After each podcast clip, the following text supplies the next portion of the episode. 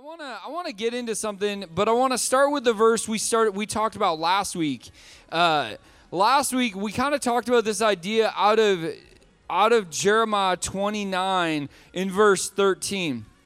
It says, "You will seek me and find me when you search for me with all of your heart." I love this because this is a promise that we have. This isn't like, hey, if you if you search for me with all your heart, there's a good chance you might possibly someday stumble across me.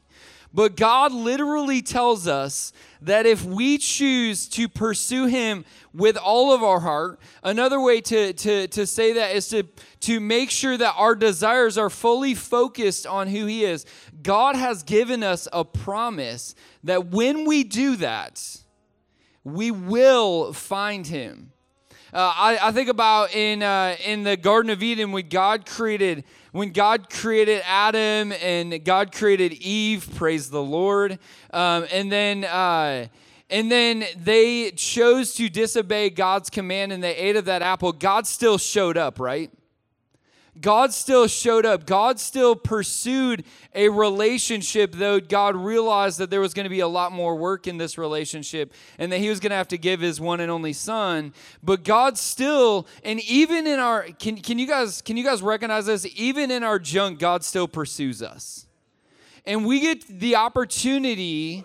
We get the opportunity to um, to to allow him to pursue us. Check out. Uh, I'm gonna I'm gonna skip ahead in my notes, but um, Second Chronicles 7:14 says, "If my people who are called by my name will humble themselves and pray and seek my face and turn from their wicked ways, then I will hear from heaven, I'll forgive their sins, and I'll hear their land." And that's kind of a promise to us as well. In the moment that we need him most, even in our brokenness, if we turn to him, he's going to come. The illustration of this, if you want to think about the biblical illustration of this, is the prodigal son. The son that has gone and wandered and squandered his inheritance, rejected his sonship, if we want to say it that way. He rejected his sonship, yet the father, what was the father doing? The father was watching. Uh, I was talking with some guys recently about this, and in that culture, there's a good probability that if someone else got to the son before the father did, that that person would either stop the son from being able to come or even physically hurt the son because the son is not, the son has rejected his father. But the father was looking. The father pursued the son, and praise the Lord, our heavenly father pursues us, right? Our Heavenly Father pursues us. Last week we talked about this idea of um, how we live in a culture that is trying to carry men away into things that they don't want to be involved in. There's many men. Uh, there's many men. Uh, there's a story right now of a football coach that has gotten entangled in something that he probably originally didn't intend to get entangled in. Uh, as men we've got to be we've got to be vigilant about pursuing the lord i talked about last week how uh, you get tubing in a river and the river will carry you where it wants to carry you if you want to stand still you've got to stand strong and that's what we have to do as men amen Amen. Uh, I want to. I want to. If you got your Bibles, flip over to Acts chapter chapter four. I want to spend just a few minutes here, and then we'll get to some table discussion today about applying this to our life. Uh, in Acts chapter 3, you've got this story of Peter and John going up to the temple in the ninth hour to, at the time of prayer, and a man who this I'm starting in Acts chapter three. The man who uh, had been lame from his mother's womb was being carried along uh, to sit down. This is right at the beginning. I'm just going to kind of walk through this story real quick. Uh, so this guy, this guy who's been lame was being laid at the gate, right? So that he could he could beg for money. So you got this story where this guy's being laid at the gate and he's begging for money, and uh, uh, Peter and uh, Peter and John they're walking by, and then the famous line: uh, "Money we do not have, gold and silver we do not have, but what we do have we give to you. In the name of Jesus, get up and walk." So you've got this amazing moment where these these guys grab this cripple, pull him up, and when he gets pulled up, it says his, his legs are restored and he begins to walk. Now, the miracle of the legs restored is one thing, but the miracle that his muscles would know how to walk is an entirely different level, right? So you got this amazing miracle that's happened, and, and people begin to, to notice hey, that's the guy that was lame at the gate for years. I've given him money, and now he's walking around and he's praising God. And this big controversial moment begins to unfold where the leaders begin to say, Whoa, whoa, whoa, whoa, whoa, look at what's going on, all this crazy stuff.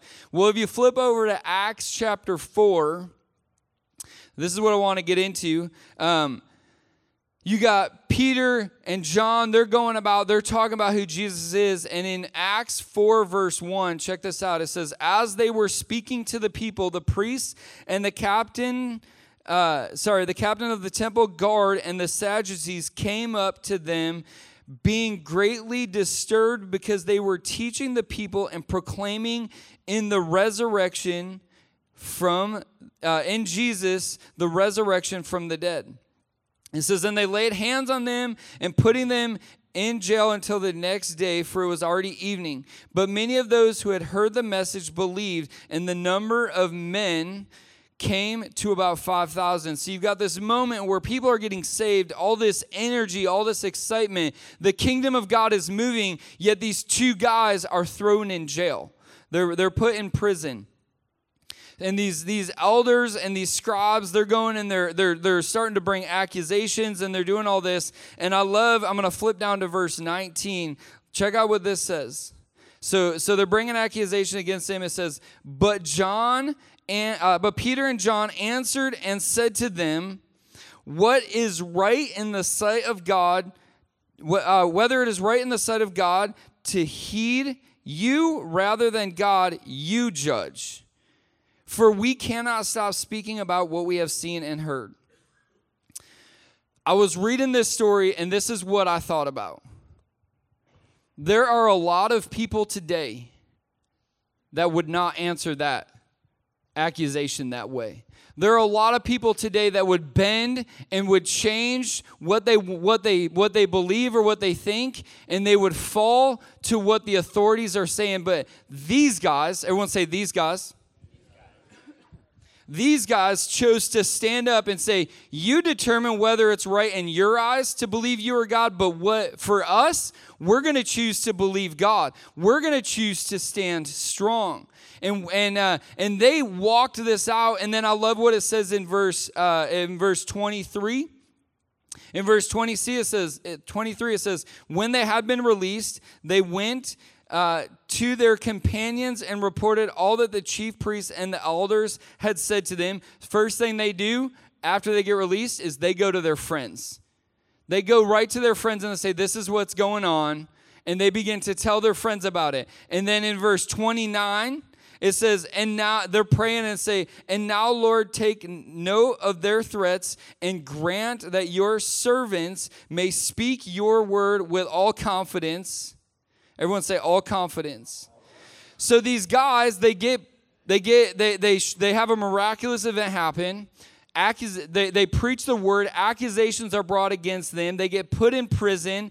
They stand up and declare no we're going to stand on god's side. Praise the lord. So they stand on god's side. Then right when they get released they go to their companion they, they go to their friends. They go to their men like these tables. They go to their tables and they say, This is what's going on. And then what do they do as, as a table? They pray. First thing they do is they go to the Lord. Lord, take note of what's going on and let us be strong. Look at the guys at your table and say, Let us be strong. We need to choose to be strong in our culture. In 2 Peter 3, verse 1, it says, But realize this, that in the last days, difficult times will come. Difficult times will come. Man, we are we are in difficult times.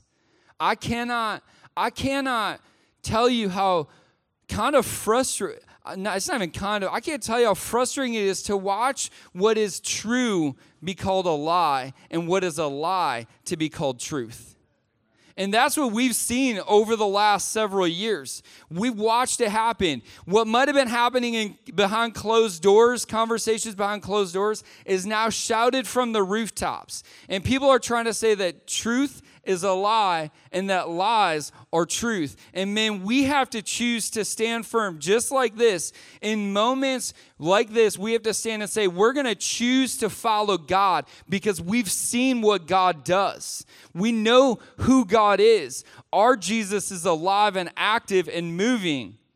And we have to stand with that conviction. And then what do we have to do to in order to walk that out? What do we have to do? We have to get around our tables in life. We have to get with other men, say, This is what's going on. And then as men, we have to come together and say, Let's pray. Let's pray about this. So I'm going to I'm going to continue this prayer. And now, Lord, take note of their threats and grant that your bondservants may speak your word with all confidence while you extend your hand to heal and signs and wonders take place through the name of your holy servant Jesus. Men, we have to have that prayer for our lives.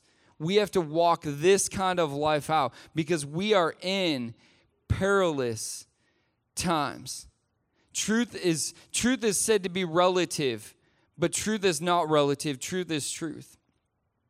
There's a there's a story in the Bible of uh, of the uh, of uh, I'm trying to think of how it's worded. The parable of the sower. That's why I look at my notes.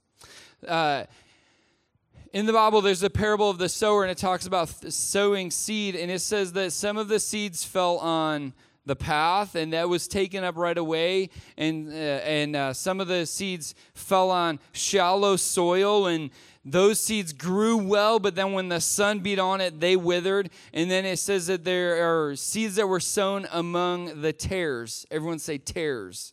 These are weeds, right? Uh, this last this last year, my family and I decided that that we were going to do a garden. Uh, the the I need some grace in this moment. You know what I mean? Uh, we we we we got a garden. Well, what happened is my my daughter saw some plants that she liked. Right, my 10 year old daughter saw some plants that she liked, so we got them. And then we realized if we have plants, we need a place to plant them, or else it's gonna be real bad real quick.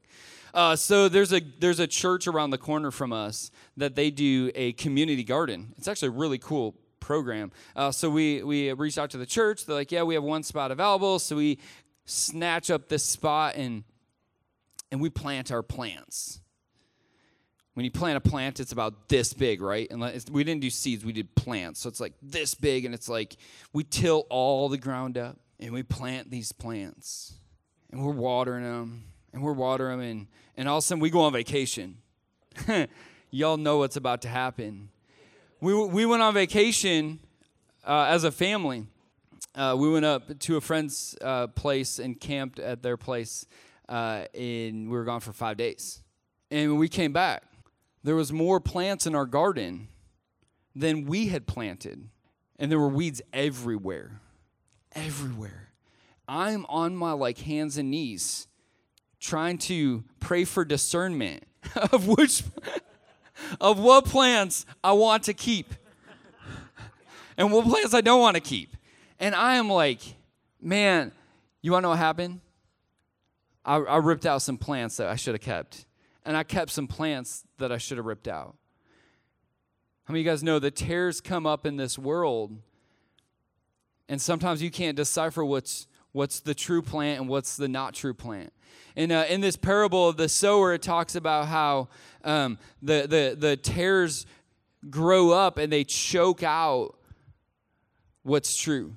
And uh, man, we live in a time when, when truth is being choked like crazy and we got to determine and it's it's moments like 709 on a tuesday morning when you put your foot down and you say i'm going to stand strong no matter what. The world the culture can try to go any direction it wants but i'm going to stand firm. But the thing is is we can't do it alone. I was thinking about this practically this morning for a quick minute. Shadrach had meshach and abednego right Shadrach didn't try to do it on his own. He had two other guys that got tossed in the furnace with him. They stuck together. You got Paul had Barnabas or Paul had Silas. He had guys around him to help encourage him. Jesus didn't send his disciples out one by one, he sent them out two by two because sometimes we need men in our life that we can lean upon. Men in our life that can encourage us to say, "You want to know what? You've got this. You can you can handle this. You've got it." We need to live life with other men. 1 Corinthians Actually, I'm going to go like this. 1 Peter 5 8 says, Be sober, be vigilant, because your adversary, the devil, as a roaring lion, goes around as a roaring lion, uh, seeking whom he may devour. The biggest thing that the enemy wants to do is get us isolated, get us on our own, because when he's got us isolated and on our own, he can have our way. 1 Corinthians 16 13 says, Be on your guard, stand firm in the faith, be courageous, be strong, and do everything with love. We need to be standing firm in our faith because our enemy is going around seeking whom he may devour. We need to choose to say there's no turning back. It doesn't matter what happens. So, this is what I want to do. Uh, if I can have everyone, at least one person at every table, flip over to Acts 4 if there's not someone at your table yet. The prayer was in verse 29, Acts 4 29. This is the prayer that Peter and John prayed with their friends after they got out of prison. Uh, this is what I want to do as men. Can we start? We, I'm gonna get. We're gonna have about 15 minutes or so. This is what I want us to do as tables. I want someone at the table to kind of step in and just kind of take point on this. But as tables, I want us to pray that prayer over us. And then after that, let's go in a conversation of things that are trying to choke out truth in our world. And then how do we, out of what's choking out truth, how do we choose to stand firm in it? Is that good?